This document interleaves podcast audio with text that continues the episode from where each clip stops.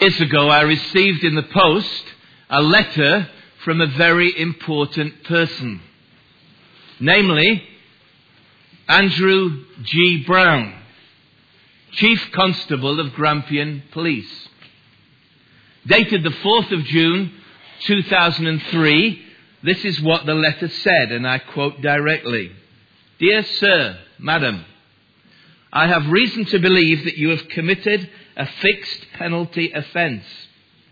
At 11:43 on the 22nd of May 2003 at Stonehaven Road, Aberdeen, near Cairngorm Road, Aberdeen district, you did drive a motor vehicle, namely T160RKS Ford Mondeo LX Auto at a speed of 51 miles per hour, speeding in a 40 miles per hour speed limit and did exceed the statutory speed limit, and I offer you an alternative to prosecution, the payment of £60 and three penalty points. I immediately got out my diary and checked the dates. Maybe the letter was really meant for Dear Madam.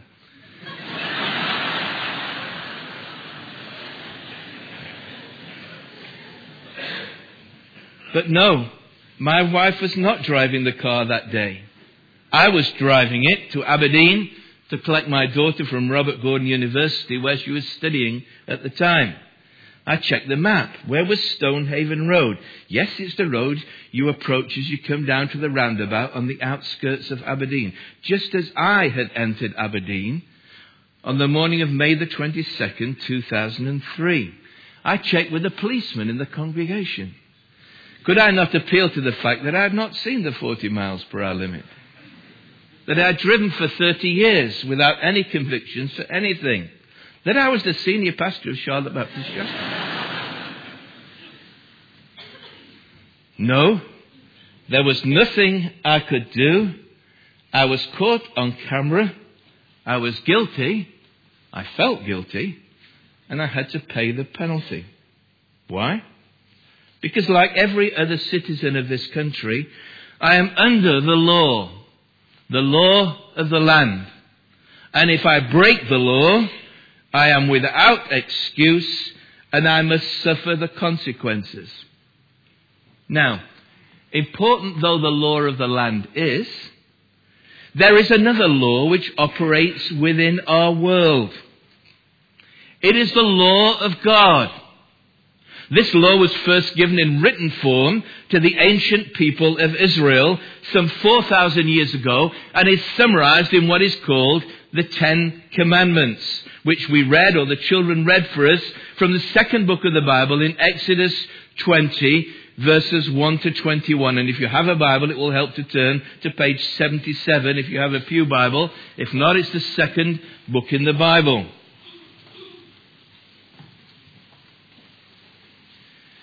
And today, by way of introduction to our autumn series on the Ten Commandments, I want to simply ask and try and answer this morning a very important fundamental question. What is our relationship to the Ten Commandments, to the law of God? In short, are you, am I, above the law? While people are generally law abiding as far as the law of the land is concerned, our interviews reveal that many people believe that the Ten Commandments are out of date and irrelevant. They are above such laws. They don't apply to us. So I want to look at the law of God and its relevance to everyone. But I also want to address this question to those of us here this morning, perhaps most or many of us, who would claim to be Christians. What is the relationship of the Christian to the Ten Commandments? To the law of God? Didn't the Apostle Paul say, You are not under law, but under grace? So, in regard to the Ten Commandments, quite a lot of Christians would say, We're above that law. All we need is the law of love. As St. Augustine famously put it, love God and do as you please. So I want to ask the same question to those of us who are Christians. Are we above the law? But first of all, let's begin by looking at those to whom this law was first given, who were definitely under the law. The people of Israel. and consider why God gave them this particular law. Uh, so recognizing this is a vast subject, we can only touch on these three themes. Let's begin at the beginning with the Ten Commandments and the people of Israel in Exodus 20. Begins, and God spoke all these words. The Ten Commandments which follow are described as God's words.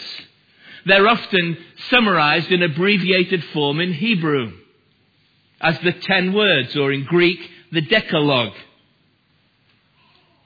We read in Exodus 31 verse 18 that they were given to Moses on two tablets of stone, inscribed, it says, by the finger of God, expressing their permanence and importance. Many scholars have pointed out there are similarities between uh, the form of these kind of words and other contemporary laws that were in existence in the ancient Near East at this time. That shouldn't surprise us. Why? Because God always speaks to people in their own language and their own culture. However, what we notice here is something that is strikingly different from any other law from this time or indeed at any time. There are two important differences. First of all, these laws are enshrined or given within what we can call a covenant relationship. God established what's called a covenant. A covenant is simply a binding legal agreement between two parties. There are two places where the Ten Commandments are found in the Bible, actually. The first is in Exodus 20, which was where God gave the law to the people of Israel on Mount Sinai.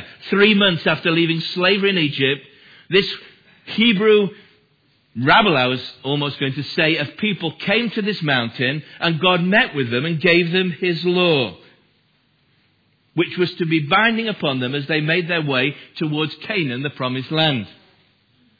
The second occurrence of this law is found in almost identical words, there are some slight differences, in Deuteronomy, further on, Genesis, Exodus, Leviticus, Numbers, Deuteronomy, the fifth book of the Bible, in chapter 5. And here the people of Israel are now 40 years later on the border of the promised land. And Moses reminds them of God's law as they're about to enter the promised land, as the covenant, the agreement is renewed. He's saying to them, in effect, this is still binding upon you people. And in both cases, the commandments are prefaced by these important words, which reminds the Israelites of their motivation. Why should I obey these laws? Well, the Lord says, I am the Lord your God who brought you out of Egypt, out of the land of slavery. In other words, the basis for this is an intimate relationship between two parties. The chief constable did not write to me and say, Dear Peter, you know I'm your friend, and I'd really prefer it if you didn't speed when you're going through my district in Aberdeen. No, it was just a legal letter from up there. And at the time when Moses and the Israelites were around, the laws of other lands were like that. They were kind of dropped from heaven. And the people were told, you do this, there's no good reason for it, but if you do, don't obey this, that God said, you will be punished severely. This is the first difference. You need to see these laws and we'll see this in relation to ourselves as part of a relationship with God. It's the Maker's instructions for those who want to live lives as God designed them. And that leads to a, second striking feature that differs these laws from any other law, and that is what we could call the inseparable link between religious and social behavior. Let me explain what I mean by that.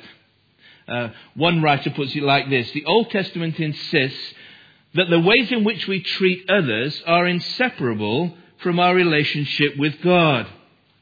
So, the first four or five, depending on how you read them, of the Ten Commandments are all about our relationship with God. Did you notice when people were asked in the street, what are the Ten Commandments? Only one guy could identify one that was related to God. You should not have any idols. Everybody else thought in terms of how you relate to one another. Do not steal. Most people seem to know about stealing and adultery. It's about the limit of what Ten Commandments are about. But the second half of the commandments, commandments 6 to 10, are all about our relationships with one another, how we relate to one another. In fact, we can go further and say that our relationship with God must affect how we treat one another. For only loving God properly can we love one another.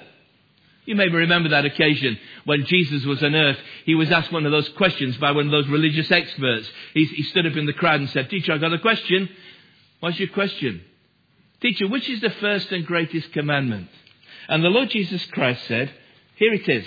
Love the Lord your God with all your heart, with all your soul, with all your mind. This is the first and greatest commandment. The second is like it. Love your neighbor as yourself. All the law, the Old Testament law, all those rules and regulations, Ten Commandments and all the rest, hang on these two commandments and the prophets. And loving God and loving our neighbor are really the Ten Commandments, a summary. And the rest of the law of Moses, the bits that you maybe don't read very often, like all those laws in Leviticus, they're all an outworking of this in the life, the civil life of the people of Israel. Now, why did God do this? Well, God did it for a very specific purpose. The nation of Israel was chosen by God to live these commandments and to show the other nations of the world how wonderful it was to live in relationship with God and to keep His laws. That this was the best way to live. In fact, God promised that way back when He called Abraham in Genesis chapter 12. God said to Abraham, You know, follow me, He said, and I will make you a blessing, and all the nations on earth will be blessed through you. What do you think? Didn't God just choose the Jews? Yes, but through the Jews, he was going to show everyone what he was like. So that the other nations looking on would be envious and say, Oh, if we, if we only had a God like that, if only we followed those laws, we would be happy like those people are happy. Now, the great tragedy, the great tragedy is that the people of Israel failed to live up to their calling. Even while Moses was on the mountain getting the Ten Commandments, the people were down below breaking them, worshipping a golden calf rioting and immorality. Israel's failure. And it was when Moses discovered this, he smashed the Ten Commandments. He thought, this is disastrous. Rembrandt's great painting of Moses smashing the Ten Commandments. Now, God forgave them. Fortunately for them, God is a God of mercy for us. And He forgave them, gave them new stone tablets. He provided a way by which their failure and sin, when they broke the law, could be forgiven. He gave them the sacrificial system in the Old Testament, you know, where they sacrificed animals and brought offerings uh, to the Lord. But the problem, you see, is a problem that lay much, much deeper. Not just with actions of law breaking, or even attitudes of pride and complacency. But very much deeper in the very nature of human beings, there is a bias that turns us away from going God's way. It's a much deeper problem. And you see, here's the first function of the law of God. It shows us how we should live. Really, the second function. The second function is it shows us our failure. That we, even the best of us, let alone the worst, cannot keep these laws. So a man named Paul in the New Testament, a member of the strictest and most orthodox religious groups in Israel, the Pharisees, he finally had to admit, he said, I know that nothing good lies within me, lives within me, that is in my sinful nature, for I have the desire to do what is good, but I can't carry it out. Romans 7 verse 18. The reality is, as he says in the same letter, all have sinned fall short of the glory of God. All of us have failed to keep God's law. The standard of perfect obedience and compliance with the law that God demands. And so a much more radical solution was needed. So the Hebrew prophets, when we move on, it's a kind of potted timeline of the Bible really, but the Hebrew prophets promised God promised through the Hebrew prophets, I'm going to do something far better in the future. This covenant with Moses is not the end of the story. I'm going to, I'm going to make a new agreement which will be far better. Why will it be better? Well, one of the prophets who spoke most clearly about this was Jeremiah. I think Jeremiah was a man who was just sad and mourning all the time, but he had a wonderful message to give as well. A radical solution. Jeremiah 31. The time is coming, declares the Lord, Notice the words carefully. When I will make a new covenant with the house of Israel and with the house of Judah. It will not be like the covenant I made with their forefathers when I took them by the hand to lead them out of Egypt because they broke my covenant. Though I was a husband to them, declares the Lord. Now notice what he says. This is the covenant I'll make with the house of Israel after that time, declares the Lord. I'll put my law in their minds.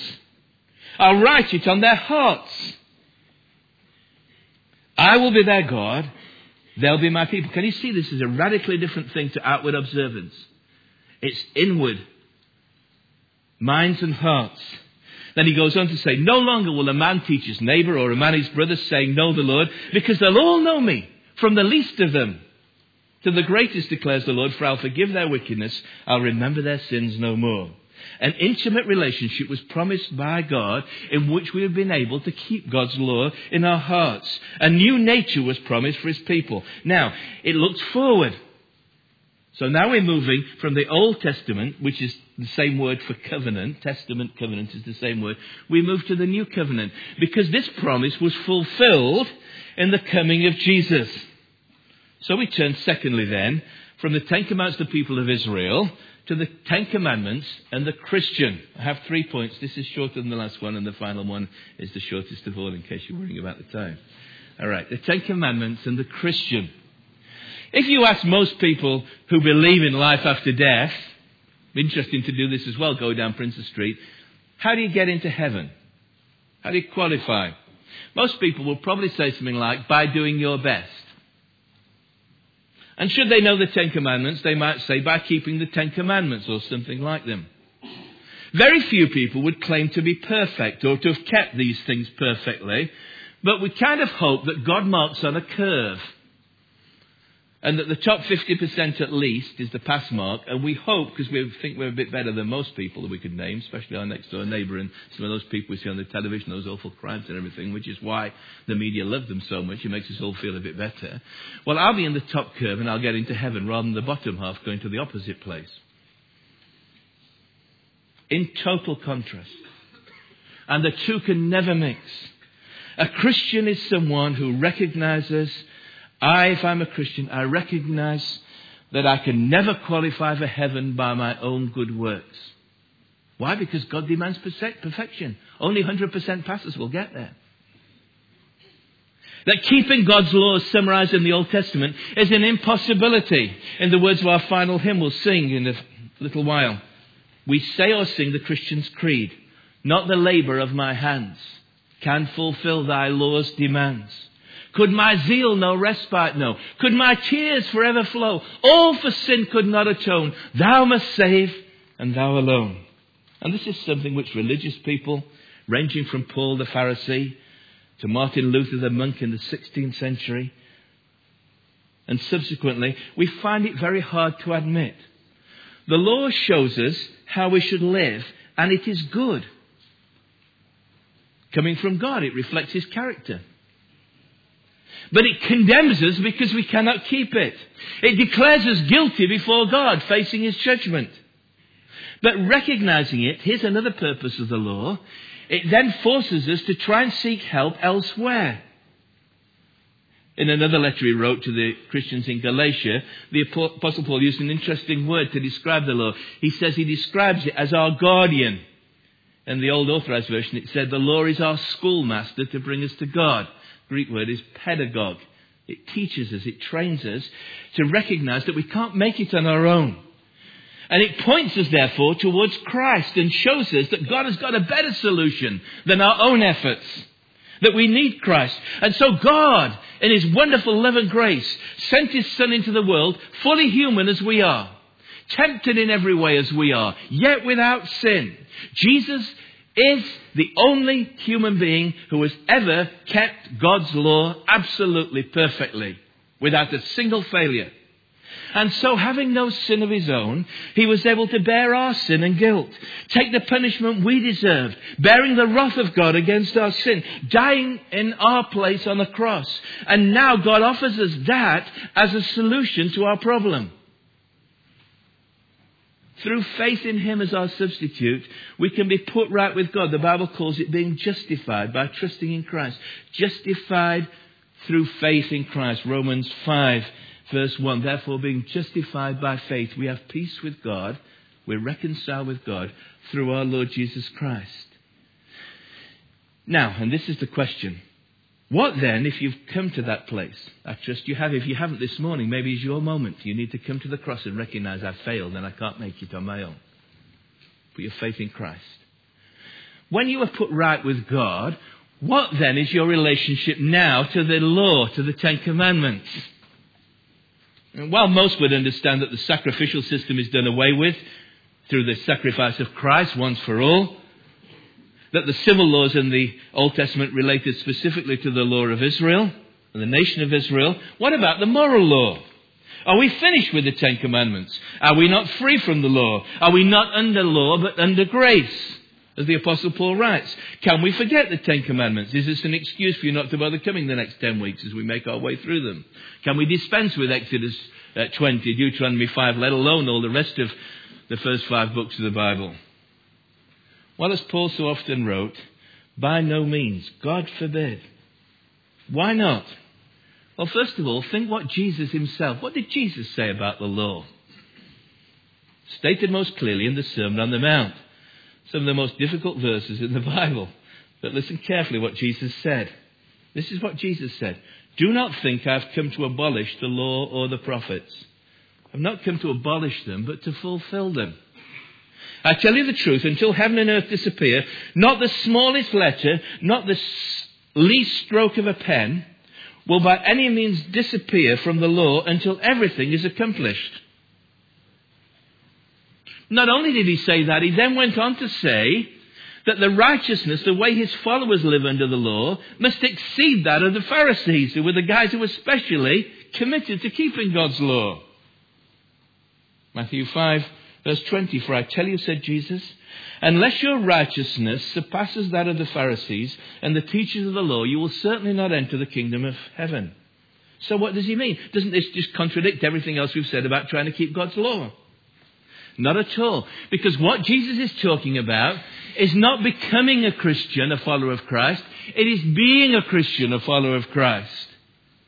The Sermon on the Mount is about the way that the followers of Jesus are to live. And rather than giving them some new ethic free of any law or restriction, he says he's come to fulfill the law and the prophets. The word fulfill can mean to give the full meaning to. You see, the teachers of the law, the Pharisees and the scribes, they'd reduced God's law to hundreds of little petty regulations. You know, it said, don't break the Sabbath. They said, well, what is breaking the Sabbath? They defined in meters or yards cubits, how, many, how far you had to walk before you broke the Sabbath. How much you could carry in your pocket that it was carrying something and therefore constituted work. Everything was reduced to a simple, a list of rules that you could tick off. But Jesus goes beyond outward appearance to motive. So he goes on to equate murder with hate. He says, you've, you've heard it said, do not commit adultery. But I tell you, whoever looks at a woman with lust in her heart has committed adul- in his heart has committed adultery with her. He goes behind the Sabbath and all the laws and talks about what the real purpose of the Sabbath is. And that's what we're going to see in our series. What the Ten Commandments mean for us today. Now, if you've followed this so far, you'll be asking a question. You ought to be asking a question if you're still listening carefully. How is this possible? Just as you cannot be justified with God, put right with God by your own efforts, neither can you be sanctified by your own efforts, that is, made holy. You cannot live a life that is pleasing to God by your own efforts. We need help. Go back to our Old Testament prophecy. What did the prophets promise? That God would give us a new nature, a new ability to keep His law. Christ not only puts us right with God, but when you become a Christian, this is the amazing thing. Maybe you're not a Christian, you think, I'd love to be a Christian, but I could never keep it up. I'd never live that kind of life. Absolutely, you're quite right.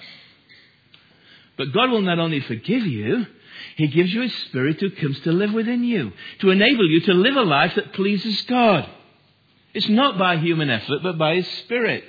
So what kind of life pleases God? What does it look like? It looks like the Ten Commandments in their fullest meaning, fulfilled in us as God's law is written in our very nature. So again, in the letter to the Romans, listen carefully what the Apostle Paul says. Romans 8 verses 3 and 4. For what the law was powerless to do, in that it was weakened by the sinful nature, God did by sending his own Son in the likeness of sinful men to be a sin offering. And so he condemned sin in sinful man. Now here's the emphasis I've put on this. In order that the righteous requirements of the law might be fully met in us who do not live according to the sinful nature, but according to the Spirit. Can you see the difference? You live a new life with a new nature in the power of the Spirit. Yes, it's still a battle. You won't be perfect. But you're enabled to keep God's law in a way that you never could before or never wanted to. To mention several books as we go through the Ten Commandments, if you like lighter readings, a little paperback by Stuart Briscoe entitled Playing by the Rules. And in it he says, Do the Ten Commandments have any significance for us today? Of course they do. Not as a means of justification, but a means of demonstrating that you have been justified, put right with God. You're not under law, you're under grace in order that in the power of the Spirit, you might fulfill the righteousness of the law as contained in the Ten Commandments, outlined in the Ten Commandments. Now, we don't take pride in this. It's God who does it. It's His Spirit at work within us as we cooperate with Him, making us the kind of people whom the Ten Commandments describe. And there's an additional feature about this as well. Here's one of the marks. I've asked, are you a Christian? And there are different ways of telling whether you really, whether this has really happened in your life. Here's one of the key marks of a person who's a Christian. It's that you love God's law. You read God's commandments. If you're not a Christian, you say, What a load of negative, restrictive rules. Ah, oh, they're out of date. I don't believe in that. I chafe against that kind of thing. When you become a Christian, God places within your heart a desire to please Him. So it's not a duty, but a delight. Again, another book written by one of our former assistant pastors here, Alistair Begg, on the Ten Commandments. Some of these are available on the bookstore, by the way. Pathway to Freedom. That's what he says. Alistair says, The believer has been changed inwardly, given a new heart, the same shape as the law of God. It's a perfect fit. There is nothing uncomfortable or irksome about it. Now, you can put this in human terms. Let me give you a theoretical example. Not, I'm not referring to any young man in this congregation, all right? Think of a young man who every day after work he goes out with his mates and he spends all his evenings with them. And then one week he stops coming and he's not there the second week or the third week or the fourth week. And eventually one of them meets up with him and says, We've not seen you around. Where have you been recently? And he says, Well, I've met this girl. And I'm spending all the time I can with her. And the friend who says, Oh, that's a real drag. He's never been in love and he's not in love. Why does he do it? Because, oh, I've got a girlfriend, so I better spend time with her, really, because that's what's expected of you. It says in all the books, you know. No, he does it. It's a duty. It's not a duty, it's a delight. He wants to do it. Now, it's the same when you become a Christian. You say, Now I'm a Christian, I belong to Christ. What, I wonder what what will please Jesus today? What are the things that God my Father would love me to do? What are the things that the Holy Spirit prompts me to do? It's a change of and it's one of the marks of being a Christian. If you don't have that kind of desire, I suggest to you, and I simply suggest that maybe you're not really a Christian. God's Spirit's not within your heart motivating you to do what pleases Him. So rather than ignoring the Ten Commandments, we need to be reminded of them. In one of the orders of communion in the Anglican prayer book, um, there is a recitation one by one of each of the Ten Commandments, and the congregation respond by saying, Lord, have mercy upon us and incline our hearts to keep this law. That's a good practice. Now, finally, and very briefly, the answer ought to be obvious. What about the Ten Commandments and everyone? I want to say the Ten Commandments are necessary for everyone in two respects for our society and for our salvation. If you search on the internet, search engines or Google or something for Ten Commandments, you'll get thousands of responses. Because it's a huge big issue, particularly in the United States, whether the Ten Commandments should be removed from public places or covered over because they're no longer relevant and they discriminate against other people and other religions. Many secularists and atheists, it's usually the ones who don't have any religion who don't like this, not the ones who do, interestingly. They say they're incompatible with modern society, obsolete, negative. However, while nine out of the ten commandments contain a negative, that doesn't make them unnecessary or limiting. Imagine if there were no speed restrictions anywhere, not just going into Aberdeen, but you could zip through Aberdeen and Edinburgh at 70 miles an hour. There'd be chaos on the roads. There'd be carnage in the streets. The restrictions, rather than limiting our freedom, create the boundaries for the freedoms we enjoy. Freedom within constraints. And so it is with the Ten Commandments. If God is God, they're not absolute, they're not obsolete, they're, they're absolute. They are not the Ten Suggestions. They're the Ten Commandments. And I find it hard to believe our society has improved as we have consistently and greatly ignored them. There's a second reason. Another interesting book, which is well worth reading, by J. John the Evangelist. He's written a little book called Ten, and there's a video course you can get as well. And as he's travelled around Britain, teaching mostly to non Christians and people who don't normally go to church about the Ten Commandments, he says people are really interested in them for two reasons.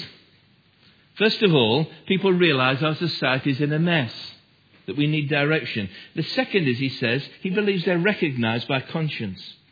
That's what he says, very telling words. I believe that these ancient rules are stamped like the embossed numerals on a watch dial onto the conscience of every man and woman. They are part of what we are as human beings, and when we hear them, we recognize them in our innermost being, even though we may not like them. I added that bit, but that's true. So the Ten Commandments are necessary for our society. And finally, to come towards a conclusion, they're necessary for our salvation. You see, unless I know what God demands and that I'm guilty if I break His law and I face God's judgment, then I'll never realize what serious danger I am in. Listen, friends, I really didn't intend to speed down that hill. If you've been into Aberdeen, you'll know that it's normally stacked up with cars, and I've never been down except that morning when there was no traffic. And I just zipped along, and I didn't see the sign on the left. Ignorance is no excuse. Won't get me off the hook. I'm still guilty. When I find I'm guilty, I've got to pay the penalty. Now I know where it is, I slow down. Now, only if you know what a predicament you are in before God Will you seek God's forgiveness? You see, if I just present the Christian message as another option to meet your felt needs, you can take it or leave it. Oh, I might hear a better one next week. But if I say, as the Apostle Paul did, speaking to Greek philosophers in Athens, the pinnacle of academia in his day, about their idolatry, he spoke to them and said, You need to know what God demands. He says, In the past, God overlooked such ignorance that you're displaying. But now he commands all people everywhere to repent, for he has set a day when he will judge the world with justice by the man he has appointed. He has given proof of this to all men by raising him from the dead. Acts 17, 30 to 31. Now, when you say that, places it on a totally different level. Every human being will stand before the Son of God and be judged by him at the final day. That's a serious business if it's true. You need to know what God demands, but then if you say, Gosh, I never realized I was in such a serious condition, then you will seek what God offers. You see, the bad news is this each of us has broken God's law. Each of us faces God's judgment, what the Bible calls death, which is eternal death, separated from God forever. The wages of sin is death. But the good news is this the wages of sin is death, but the gift of God is eternal life in Christ Jesus our Lord. Romans 6, verse 23. So, can I encourage you? If you have friends who are not Christians, don't think, oh, it's the Ten Commandments Sunday morning. It's totally irrelevant to my friends. They're not interested in that kind of thing. They need to hear that they've broken God's law, that they're in mortal danger. And if you're not a Christian this morning, you are in mortal danger. You need to recognize you've broken God's law. And you need to seek the forgiveness that only He can offer, the new life that He can bring, a new relationship with God, a new covenant written on your heart, living a life that pleases God. This is the only life that really counts. One final thing. On the 22nd of May next year, 2006, it will be three years after my speeding offence, and I understand that I can send my license off. Someone will tell me differently at the door, but I understand the three points will be removed from my record. I'll be wiped clean as long as I don't do something stupid again. I want to say to you this evening, this morning, almost evening, say to you this morning, you don't have to wait till next year to get your record wiped clean this morning, your record can be wiped clean if you come in repentance and faith to the Lord Jesus Christ.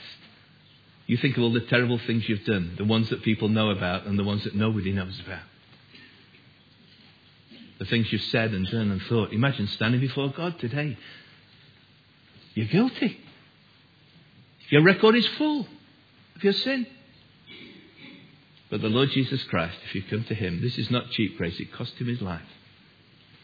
The record can be wiped clean, and He'll remember your sins no more. And even the future will be wiped clean forever. Now, the urgent matter is to put that right today, to act now. Final verses 2 Corinthians 6 1 and 2. Apostle Paul writes, As God's fellow workers, we urge you not to receive God's grace in vain.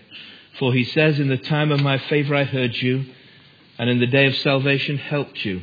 I tell you, now is the time of God's favor. Now is the day of salvation. Let's pray together.